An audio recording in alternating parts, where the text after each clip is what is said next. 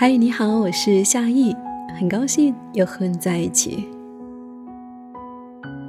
这几年，很多人都说想要实现财务自由，那究竟什么是财务自由呢？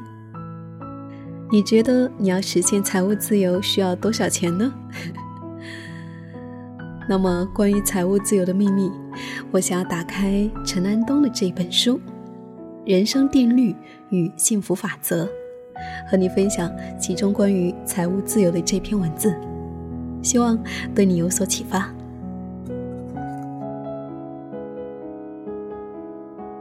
从金钱的角度追求自由，人们发明了财务自由的概念。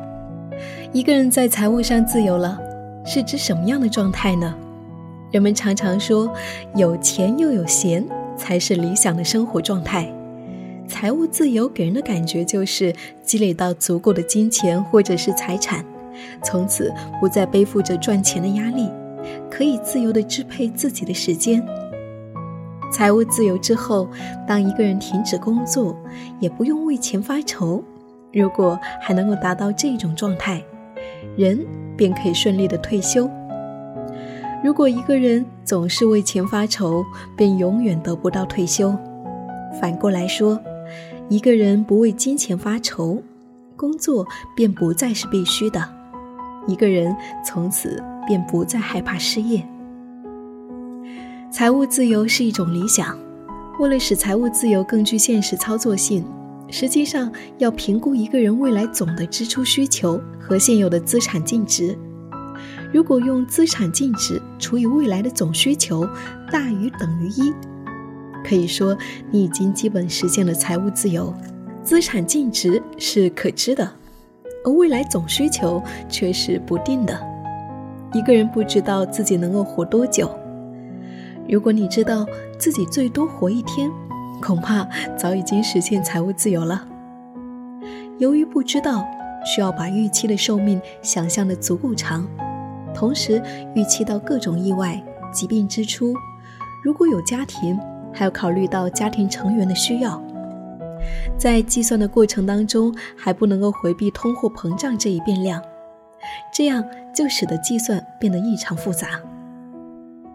忽略总需求与资产净值的关系，其实呢，我们还可以通过一个更为简单的方法来感知到自己的财务自由度。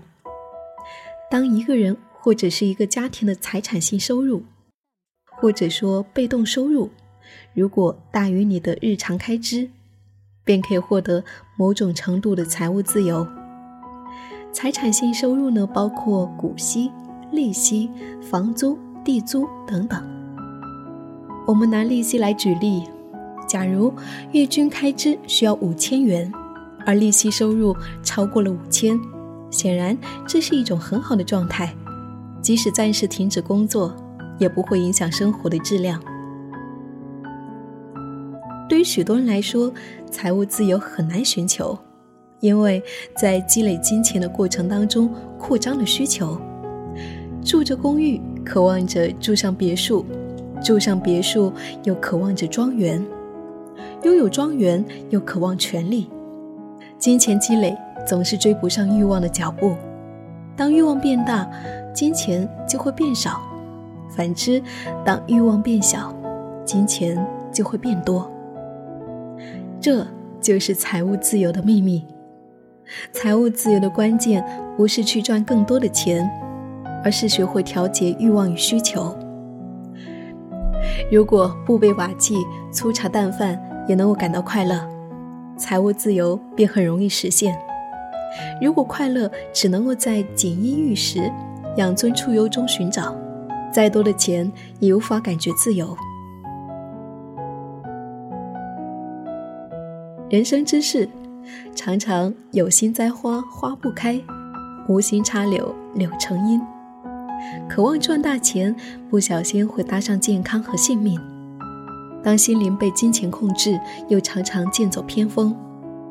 想要把钱从别人的口袋里拿走，就要为他人创造价值，着眼于创造价值。赚钱的过程也是一种快乐。热衷于创造价值，除非生命终止。人生没有退休，不想退休，也便不需要什么财务自由。不再关注财务自由，人生便已自由。这就是财务自由的秘密，你有没有 get 到呢？原来它其实跟金钱的数量没有关系，它更在于我们内心的欲望与需求。当我们欲望变小，财务自由便不再困难。好了，那我今天就为你分享到这里，我们下一期再见。